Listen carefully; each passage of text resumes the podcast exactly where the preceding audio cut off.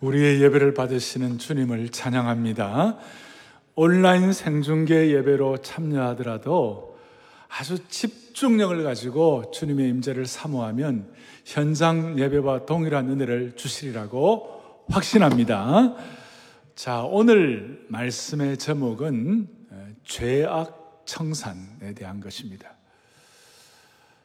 지금 스가랴 일 장부터 사 장까지의 제오 환상까지의 내용은 서로 이렇게 하나님이 우리의 불성각이 되시고 눈동자가 되어주시고, 또 스가랴와 정치적인 어떤 사회적인 지도자인 스룹바벨, 또 종교적으로 영적 지도자인 여호수아를 위로하시고 또 새롭게 하시고 격려하시는 그런 내용이 나와 있습니다. 그런데 오늘 이 오 장의 이 본문에 나오는 이 환상은 아주 대조가 되는 것입니다. 여기는 죄의 청산과 악에 대한 심판을 말씀하는 것입니다.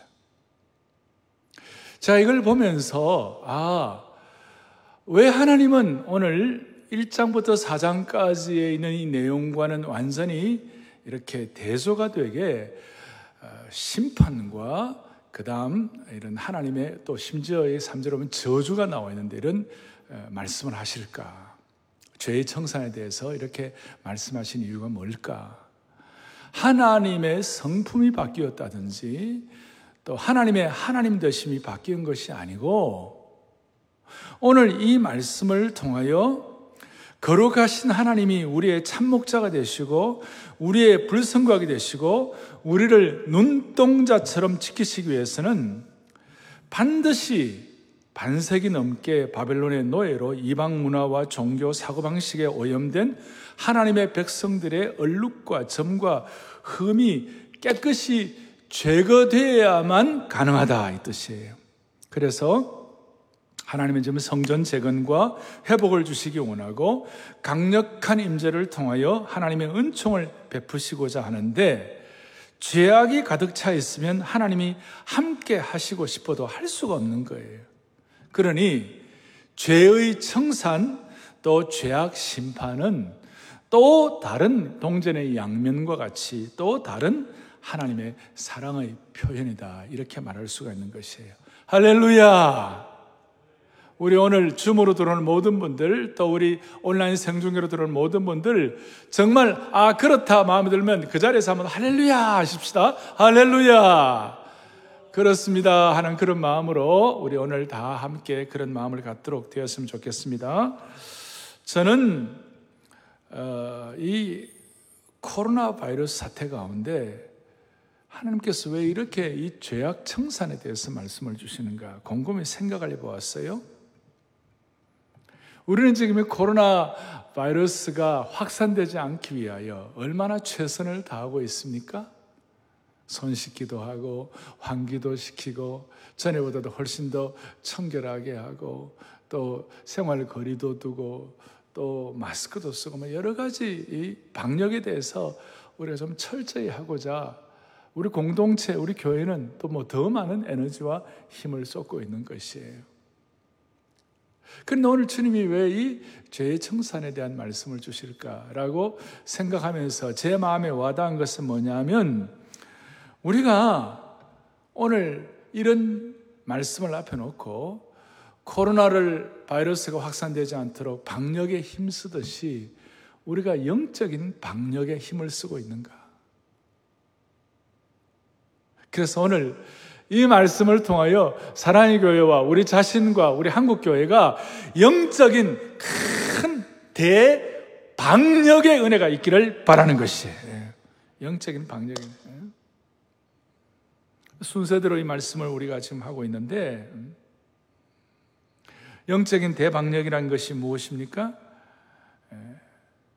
하나님과 나만이 아는 은밀한 어떤 참 마음의 일이 얼룩지고 나를 힘들게 하는 그런 은밀한 죄악들을 하나님 앞에 청산하라. 그렇지 않으면 오늘 이 말씀이 그냥 신기루처럼 지나갈 것이다. 개인적으로 공동체적으로 하나님이 주시는 그런 어떤 청산해야 할 것들. 여러분, 언제까지 우리가 이 죄악이라는 적과의 동침을 해야 되겠냐고요. 그래서 진지하게 우리가 코로나 방역하듯이 우리는 영적인 말씀을 통한 대방역의 역사가 일어나게 하여 주십시오. 그래서 오늘 오 장 일 절부터 십일 절까지는 두 환상을, 두 환상을. 첫째는 두루마리 환상이 있고, 두 번째로는 에바 속 여인의 환상이 있어요. 에바의 환상 그런 얘기 하는데, 이 두 가지를 통하여 먼저 첫 번째로 죄악 심판, 날아가려는 두루마리 환상을 통하여 오늘 여기에 오 장 일 절에 내가 다시 눈을 들어본 즉 날아가는 두루마리가 있더라. 날아가는 두루마리, 이거는 뭐냐? 여러분, 양피, 옛날에는 그 글 이렇게 할 때 파피루스도 있지만 이 양피지, 이 양피, 그 양의 그, 그 뭡니까? 가죽을 가지고, 그 양피지를 가지고 이제 글을 쓰고 그렇게 했는데, 그 날아가는 두루마리가 있는데 그 두루마리가 컸어요. 이 절에 보니까 그 두루마, 뭘 보느냐? 두루마리를 보는데 이 두루마리가 길이가 이십 규빗이요, 어, 너비가 십 규빗이다. 아, 규빗이라는 것은 이게 여기서부터 여기까지 한 규빗인데 사람마다 좀 다르죠. 그러니까 뭐 크게 보아서 한 어, 길이가 한 십 미터, 그리고 폭이 한 오 미터 정도 된다. 근데 이 날아가는 이 펴져 가지고 날아가는 거예요. 알라딘의 양탄자보다도 오늘 이게 훨씬 더 이전 거예요. 그 이제 날아가는 두루마리가 있는데 크기가 십 미터, 오 미터니까 크지요. 우리 그 고속도로에 Jesus loves you 그런 간판이 있는 것처럼 그 큰 날아다니는 두루마리가 압도하는 모습으로 스가랴에게 막 다가오는 것이에요. 그리고 거기에 글이 써져 있었는데 그 글을 볼 수 있도록 하니까, 날아다니 못 보니까 수직적으로 스가랴에게 막 이렇게 들어오는 거예요. 자, 이 내용들이 어떻게 보면 처음에는 너무 생경하고 또 어떻게 보면 참 독특하고 이 내용이 너무 탁월하고 비범하고 천재적이고 뭐 그런, 그런 것 같은 느낌이 제가 막 들어왔어요. 그래서 그 이유를 좀 설명할 텐데, 이 십 규빗, 이십 규빗과 십 규빗, 뭐 이런 내용들과 동일하게 똑같은 그 크기가 어디에 있냐면, 어, 왕, 열왕기상 육 장 삼 절을 우리 같이 한번 보겠습니다. 같이 보죠. 성전의 성소 앞 주랑의 길이는 성전의 너비와 같이 이십 규빗이요. 그 너비는 성전 앞에서부터 십 규빗이며, 그러니까 지금 이 두루마리의 크기하고 성전 성소 앞 소위 현관, 성전 앞 현관, 뭐 낭실 그렇게 얘기하는데 그 앞에 성전 앞에 있는 현관의 크기와 똑같다는 것이. 나중에 보면 지성소의 그 천사의 이, 이 날개의 길이하고 똑같다. 이런 것이 진짜 나, 나오는데 이렇게까지 참 신묘하게 어떻게 보면 천재적이고 어떻게 보면 탁월한 이런 환상을 이렇게 스가랴가 목도하는 것이에요. 이게 도대체 의미하는 것이 무엇일까? 그리고 거기에 보니까 삼 절에 보니까 뭐가 기록되어 있는가 하면 오 장 삼 절 쭉 그 내용들이, 도둑질하는 자는, 거기에 이제 두루마리에 기록된 글들이 도둑질하는 자는 그 이쪽 글대로 끊어지고 맹세하는 자는 그 저쪽 글대로 끊어지리라 이렇게 했는데, 이게 이제 세 번역에 이렇게 나와 있어요. 같이 우리 또박또박 같이 보겠습니다. 함께 우리 영상으로 들어오는 분들, 또 우리 설교 노트 다 가지시고 또박또박 같이 한번 우리 같이. 두루마리 한쪽에는, 시작. 두루마리 한쪽에는 도적질하는 자가 모두 땅 위에서 말끔히 없어진다고 씌어 있고, 두루마리의 다른 쪽에는 거짓으로 맹세하는 자가 모두 땅 위에서 말끔히 없어진다고 쓰여 있다. 이렇게 나와 있어요. 그러니까 두루마리의 한쪽에는 소위 팔계명, 팔계명, 도둑질하는 자, 팔 계명을 어기는 것. 그 다음 또 한쪽에는 거짓맹세, 삼 계명, 뭐 여러 해석이 있지만 삼 계명, 삼 계명에 하나님의 이름을 망령되게 일컫지 말라. 하나님의 이름에 대해서 함부로 맹세해가지고 하나님의 이름을 망령되게 일컫지 말라. 그래서 신학자들이 대체적으로 한쪽은 하나님과의 관계에서 잘못된 죄악, 거짓맹세, 또 하나는 도둑질하는 것, 일반 사람들과의 관계에서 잘못한 것. 이 대표적으로, 그러니까 두루마리가 크게 이제 한쪽 면 한쪽 면 이렇게 해가지고 하나님과의 관계에서 잘못된 것, 또 하나는 사람과의 관계에서 잘못된 것, 여기에 총체적으로 이걸 대표하는 것이다. 특별히 여러분들 그 어, 예수님 말씀하실 때 하나님과의 관계, 마음과 뜻과 정성을 다 하나님을 사랑하고 이웃 사랑하는 것, 이 두 가지 대계명과 서로 연결이 되지 않겠는가. 따라서 우리가 이 땅을 살아가면서 하나님과의 관계를 완벽하게 한 사람이라든지 사람과의 관계를 완벽하게 한 사람이 얼마나 되겠는가. 우리는 여기에 대해서 늘 수많은 짐들을 갖고 있는 것이, 수많은 짐들을 갖고 있는 것이. 그래서 십 계명에 일 계명부터 사 계명까지 하나님과의 관계, 그 다음 오 계명부터 십 계명까지 사람과의 관계, 이 두 가지에 대한 모든 잘못된 것들이 그냥 우리 앞에 막 다가오는 것과 똑같은 것이에요. 그리고 오늘 말씀한 대로 우리 십 미터, 오 미터 이 크기가 아까 성전 앞 현관과 똑같다고 그랬어요. 그 성전 앞에서는 뭐 하는 곳이었냐면 율법의 말씀을 반포하는 것이었어요. 하나님의 말씀을 읽는 곳이고 하나님의 말씀을 선포하는 곳이었어요. 따라서 저와 여러분의 모든 죄악을 청산해야 되는데, 죄악을 청산하는 청산 기준이 뭔가? 그것이 바로 하나님의 계명, 하나님의 말씀인 줄로 믿습니다. 그거예요. 그러니까 여러분들이 내가 얼마나 선한 행위를 하고 내가 얼마나 의로운 행위를 하고 하는, 그것이 우리의 삶의 어떤 죄에 대한 기준이 아니고 하나님의 말씀이 나로 하여금 이것이 무엇이 잘못되었는지를, 하나님의 말씀이 내 죄악 청산의 표준이라는 것이에요. 아멘, 아멘, 아멘. 그러니까 오늘 여러분들이 뭐 하나님의 말씀을 해석하기에 복잡한 것도 어떤 어려운 부분, 어려운 내용들도 가끔 있긴 하지만 우리가 기본적으로 신문을 읽고 해석할 수 있는 정도의 인지 능력이 있으면 이 하나님의, 이 하나님의 말씀을 우리가 문법적으로, 또 문자적으로, 또 역사적으로, 또 구원사적으로 이런 시각을 가지고 이 말씀을 보면 대체적으로 정통 주류 교회가 인정하고 확인하는 그 정도의 수준에서 하나님의 말씀이 우리에게 다가올 때에 우리 모두는 그 말씀의 표준 앞에서 내가 무엇이 잘못인지 아닌지를 분별할 수가 있다는 것이에요. 그러니 사랑의 교회 모든 성도들, 또 오늘 이 말씀을 듣는 모든 죄의 권속들의 우리의 죄악의 판단 기준이 살아계신 하나님의 말씀이 되기를 간절히 소망하는 것이에요.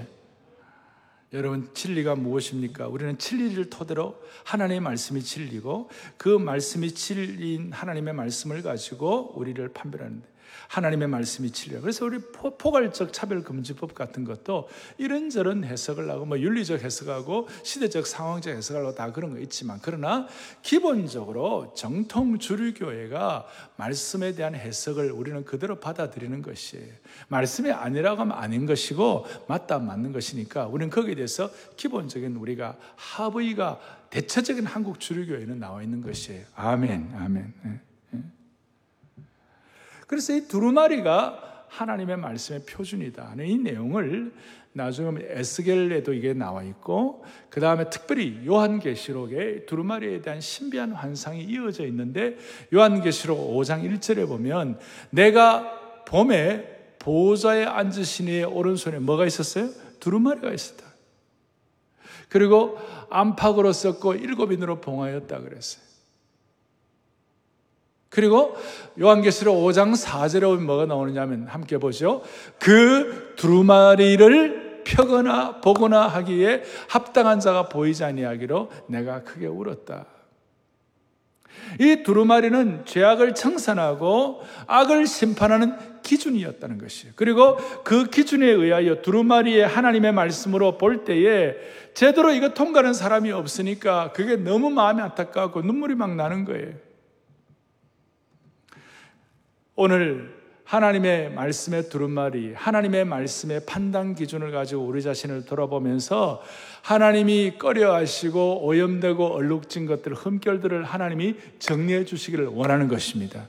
그리고 이 죄악 청산에 대해서는 어느 정도 확실한가 하면 바로 이어서 사 절에 보니까 이렇게 나와 있어요. 사 절, 오 장 사 절, 만군의 여호와께서 이르시되 내가 이것을 보내었노니 도둑의 집에도 들어가며 내 이름을 가리켜 망령되이 맹세하는 자의 집에도 들어가서 그의 집에 머무르며 그 집을 나무와 돌과 아울러 살리라 하셨느니라 하니라. 이게 무슨 말이냐면 이 두루마리의 판단 기준을 가지고 판단을 할 때에 그 아까 말씀한 대로 팔 계명을 어긴 사람들, 삼 계명을 어긴 사람들의 모든 죄악의 결과가 뭐냐 하면 그의 집에 말씀이 들어갈 때 그 집을 나무와 돌과 아울러 살으라. 집을 짓는 모든 재료가 뭡니까? 나무와 돌 아닙니까?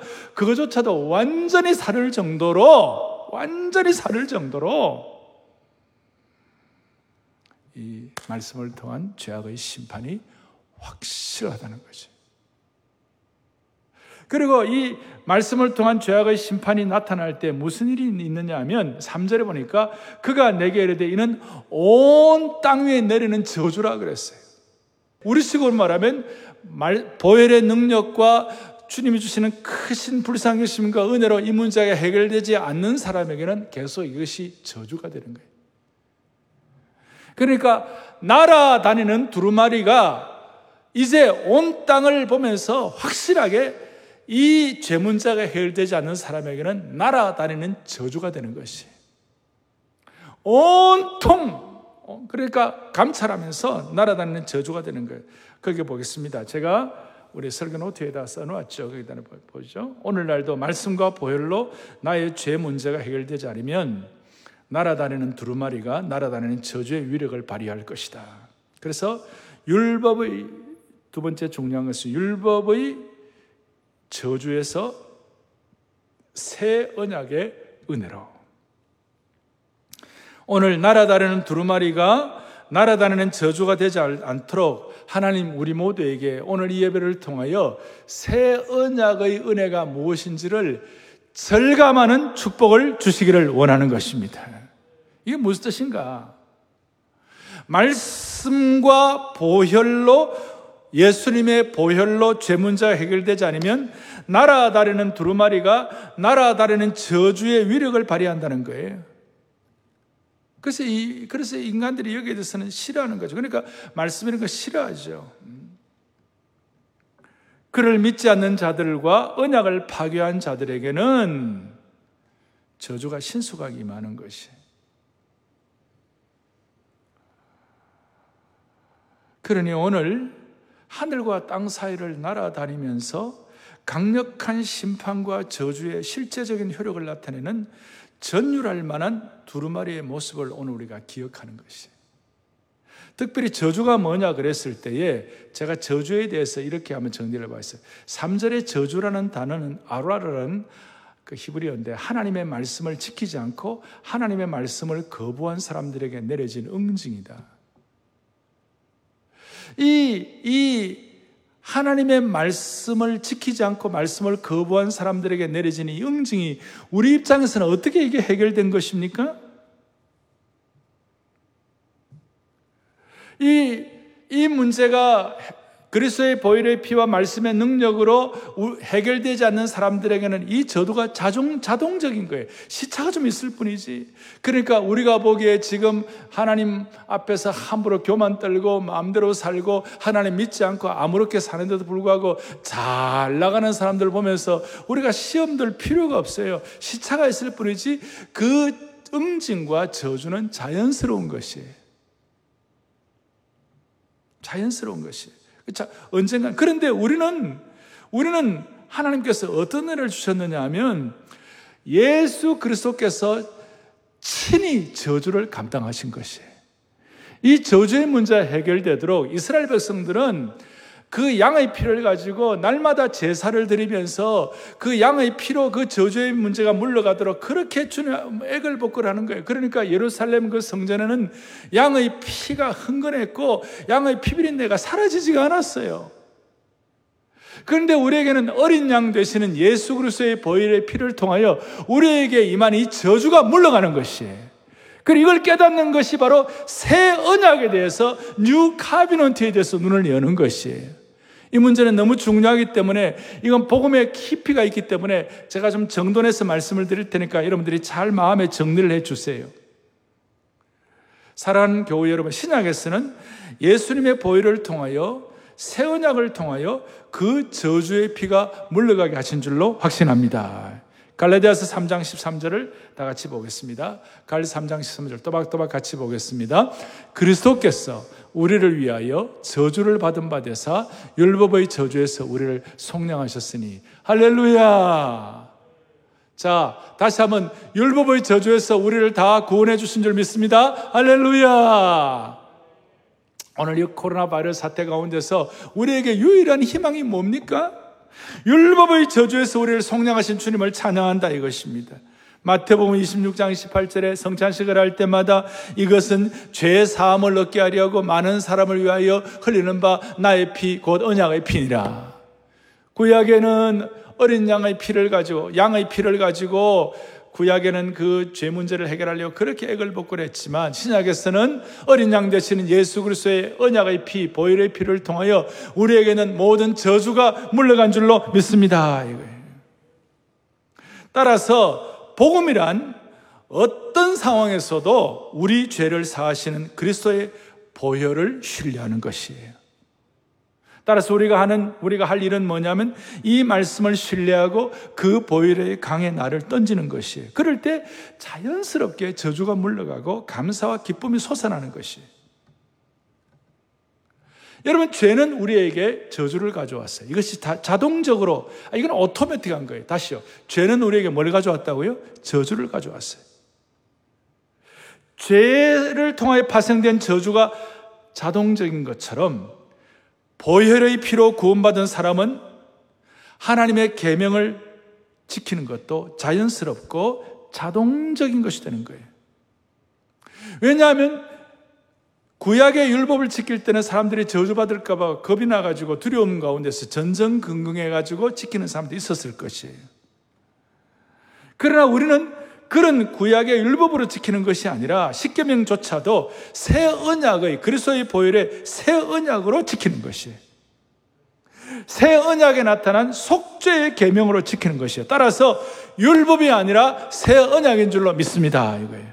따라하겠습니다. 율법이 아니라 새 언약이다. 그래서 우리는 율법의 요구로 십계명을 지키는 것이 아니라 주님의 십자가와 사랑과 보혈에 근거하여 자연스럽게 성령의 능력으로 하나님의 말씀을 자연스럽게 십계명을 지키는 것이에요. 더 좀 들어가면 이걸 지키지 않으면 저주받을까 봐 두려운 마음으로 억지로 하는 것이 아니고 하나님의 은혜와 사랑을 맛본 자로서 돌아온 당자처럼 감사하는 마음으로 지키는 것이에요. 할렐루야.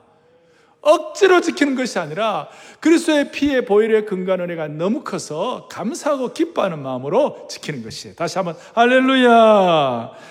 여러분, 이것이 참 복음이에요. 이것이 신앙이에요. 이걸 깨닫는 순간부터 우리는 하나님의 참된 사랑을 깨닫고 저주가 물러가고 새 언약 그리스도의 참 보혈의 피에 대한 하나님의 그 은혜를 내 마음에 절감하게 될 때, 그 확인하게 될 때, 성령으로 깨달아지게 될 때에 그때부터 하나님의 사랑을 깨닫고 첫째, 평생 우리는 죽음으로, 죽음으로부터 자유하게 되는 것이에요. 죽음의 두려움으로부터 자유하게 되는 것이에요. 율법의 저주로부터 자유하게 되는 것이에요.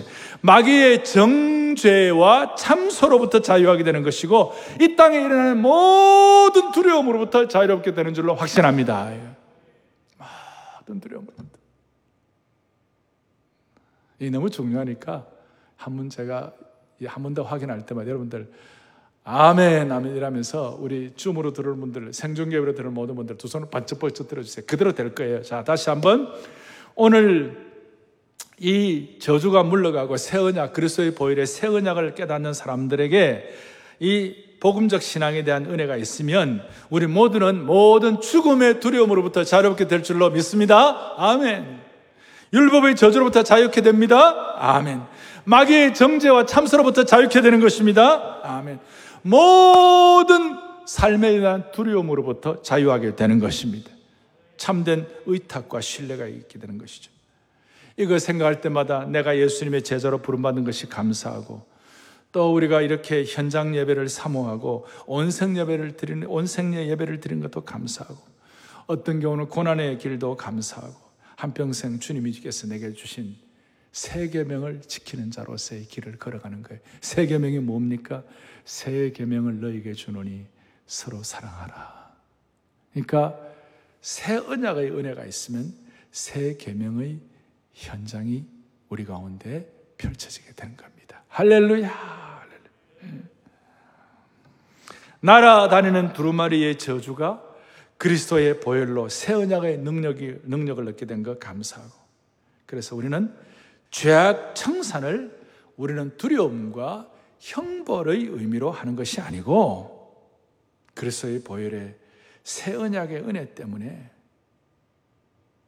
감사와 기쁨으로 감당하는 것이에요. 옛날 십계명은 막 율법 때문에 막 지킨다고 그랬지만 우리는 십계명을 참 자유를 가지고 지키게 되는 겁니다. 그래서 죄악 청산이라는 것은 보혈의 강수의 은혜와 새 언약의 은혜가 너무 커서 돌아온 당자의 심정으로 복음의 신비를 깨닫고 감행하는 것이에요. 그래서 이걸 머리로만 아니라 여러분들 그 근육 주사 맞는 것처럼, 직접 그 주사 맞는 것처럼 내 것으로 체화되기를 간절히 간절히 바랍니다. 예. 자, 그러면 구체적으로 구체적으로 이 죄악 청산을 어떻게 할 것인가? 또 하나의 환상이 남았어요. 두루마리를 통하여 우리의 신앙의 표준, 새 언약, 그 다음에 두루마리의 저주로부터 우리가 새 언약의 자유함과 기쁨과 감사가 회복된 것처럼 구체적 죄의 척결을 에바 속 여인의 환상이에요. 이건 뭐, 뭘 말하느냐 하면, 자, 오 절부터 이제 내게 해석천사가 나와가지고 눈을 들어 뭐 보라 그랬어요. 육 절에 보니까 내가 못되게 이것이 무엇이냐니까 에바다. 칠 절에 에바 가운데 한 여인이 앉아있느니라. 그때 둥근 납 한 조각이 있다. 그리고 그가 아래에 있는 아기다. 그리고 여인을 에바 속에 던져 넣어버리고 납조각을 에바 아기 위에 던져 덮으라.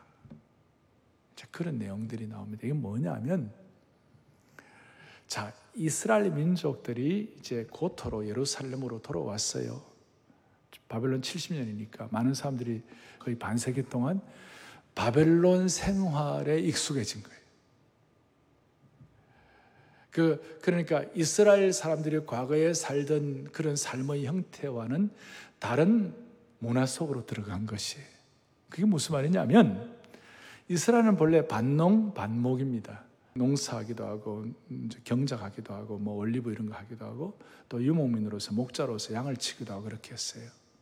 이런 사람들이 바벨론의 포로로 잡혀가갖고는 어떻게 생활했냐면, 바벨론이 큰 제국이고, 그러니까 거기에 이제 상업주의와 상술이 발달한 거예요. 그러니까 이스라엘 사람들이 거기에 익숙하다 보니까, 여러분들이 유대인들이 갖고 있는 디엔에이 중에는 이 상제가 발달했어요. 이 장사와 이런 것도 발달했어요. 그러다가 자기도 모르게 바벨론의 물질주의, 바벨론의 상업주의, 바벨론의 만모니즘, 바벨론의 그, 그 오염된 물질주의의 문화에 익숙하게 되어버린 것이.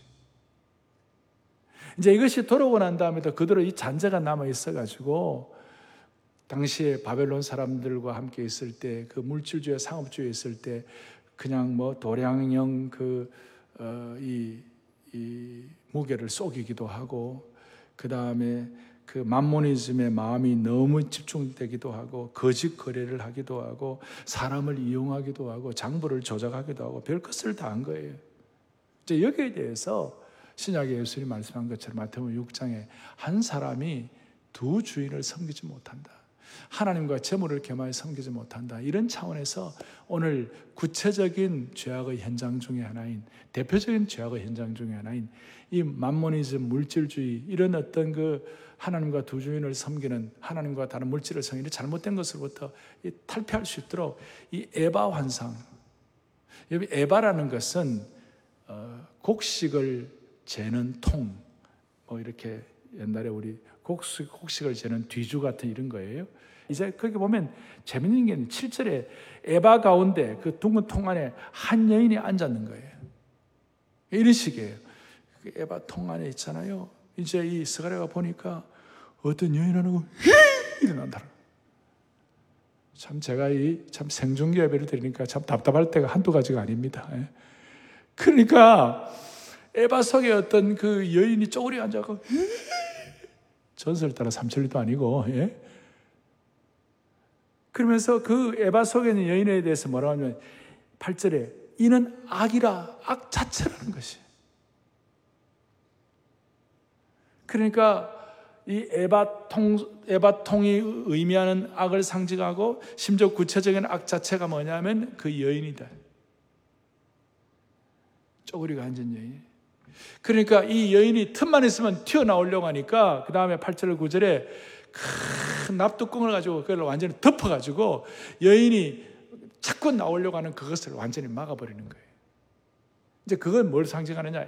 이 에바 속 여인 자체가 물질주의, 만모니즘 이런 것들을 더 상징하는 것인데, 여러분 이 여인에 대해서 주로 신학자들이 아세라상, 그게 이제 신약에서는 뭐 어, 그 아르테미 신전, 어, 바울이 아테네 같은데 뭐 갔을 때 아르테미 신전, 그 다음에 이제 바벨론은 이슈타롯 그래가지고 여러분 그 지금 성지에 가보시면 여인이 가슴이 막 열여섯 개씩 있고, 뭐 열두 개 있고, 스물네 개 있고, 풍, 다, 다산을 상징하는.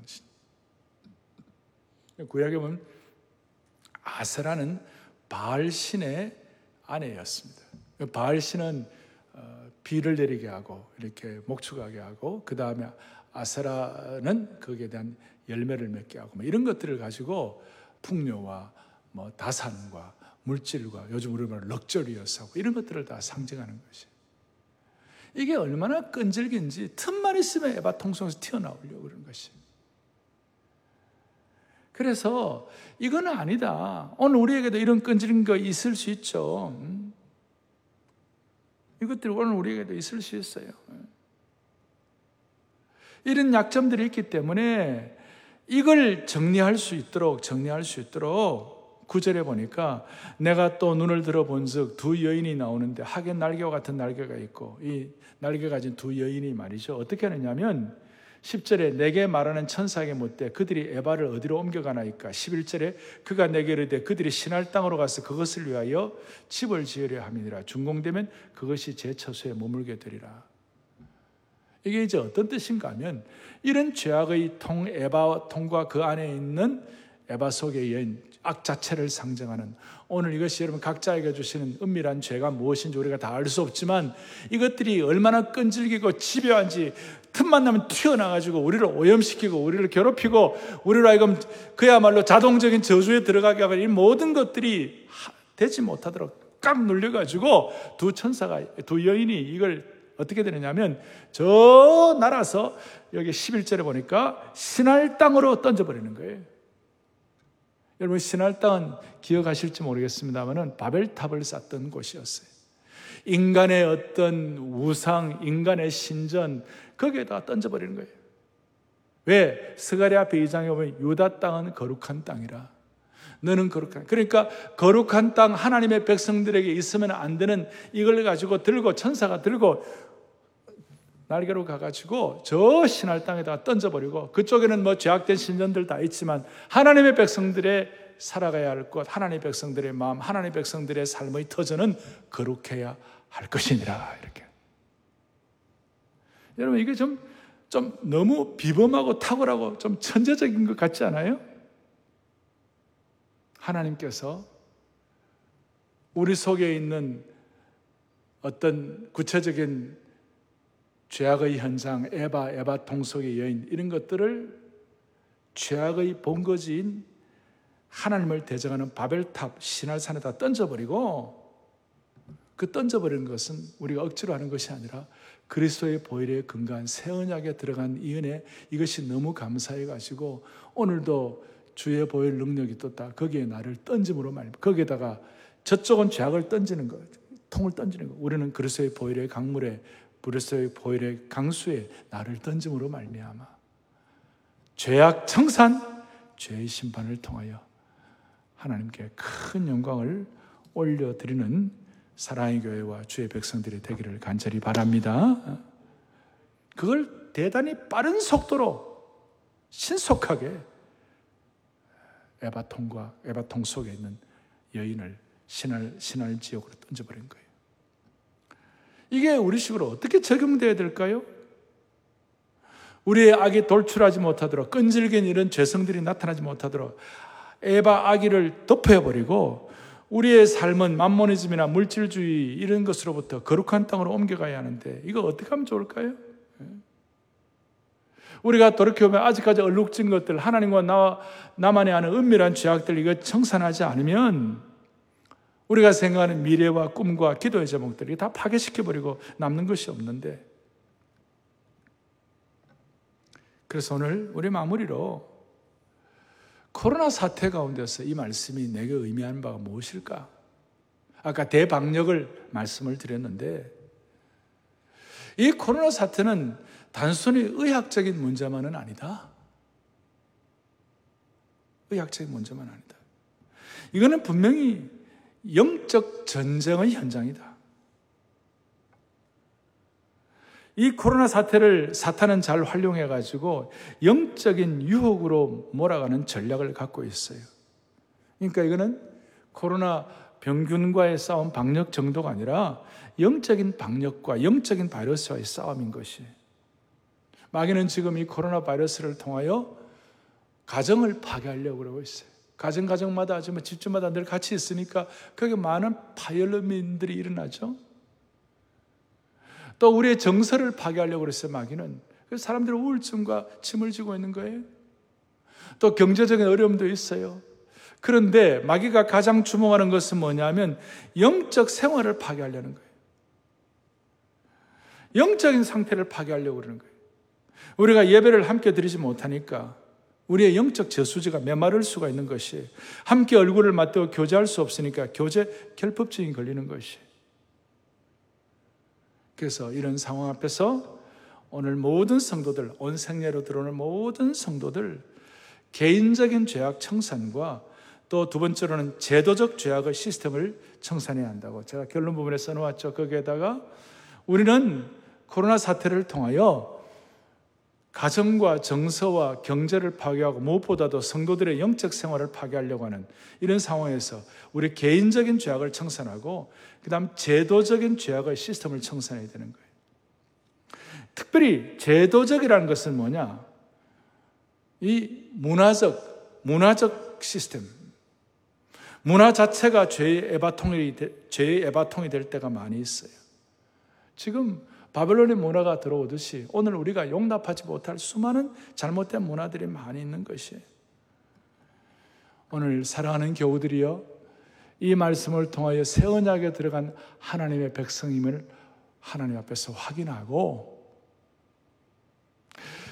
주님과 나만이 아는 은밀한 얼룩진 것들을 주님 깨끗하게 그리스도의 보혈로 다시 한번 정결하게 해주시기를 원합니다. 그래서 우리로 하여금 주님이 입혀주신 의의 옷을 입어야만 되는 것입니다. 그리고 말씀을 통하여 내 마음을 대청소하고 대방역할 수 있도록 은혜 주시면 좋겠어요. 대방역할 수 있도록 하나님 우리에게 네 가지 핵심을 주셨어요. 이걸 치유하고 회복할 수 있도록, 그리고 청산할 수 있도록 네 가지 주셨어요. 늘 강조하죠. 네 가지 다시 한번. 첫 번째 뭡니까? 개인적인 큐티. 우리는 이 코로나 바이러스 사태 가운데서도 아까 두루마리가 말씀이 표준이라는 뜻이라고 말씀을 드렸는데, 특별히 시편과 이사야와 잠언 같은 것들을 통하여 여러분 개인적인 말씀, 말씀을 통한 하나님과의 인격적인 교제를 통해 우리의 모든 오염된 것들을 방역할 수 있기를 원합니다.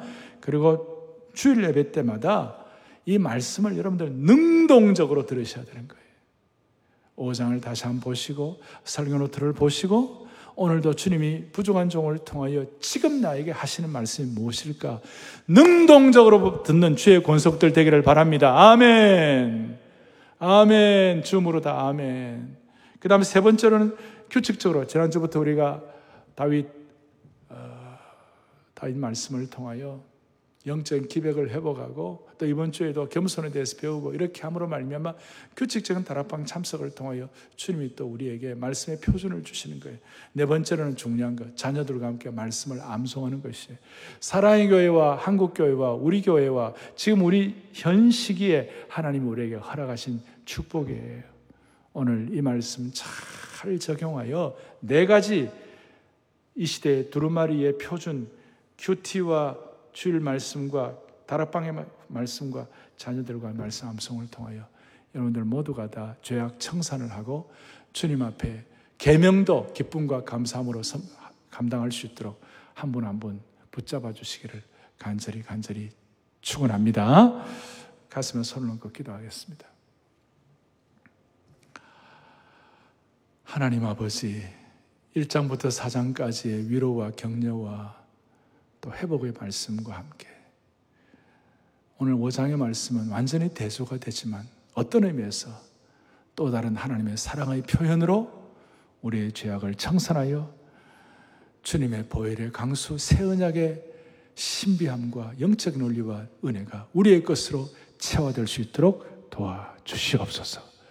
개인적으로 얼룩진 것들을 정리하게 하시고 이 시대의 잘못된 문화적인 것들을 다 처리할 수도 제도적인 잘못도 처리할 수 있도록 네 가지 우리가 잘 집중하여 하나님께 큰 영광을 드릴 수 있는 온 성도들로 삼아 주시옵소서. 우리 주 예수 그리스도 이름 받들어 간절히 기도 올리옵나이다. 아멘.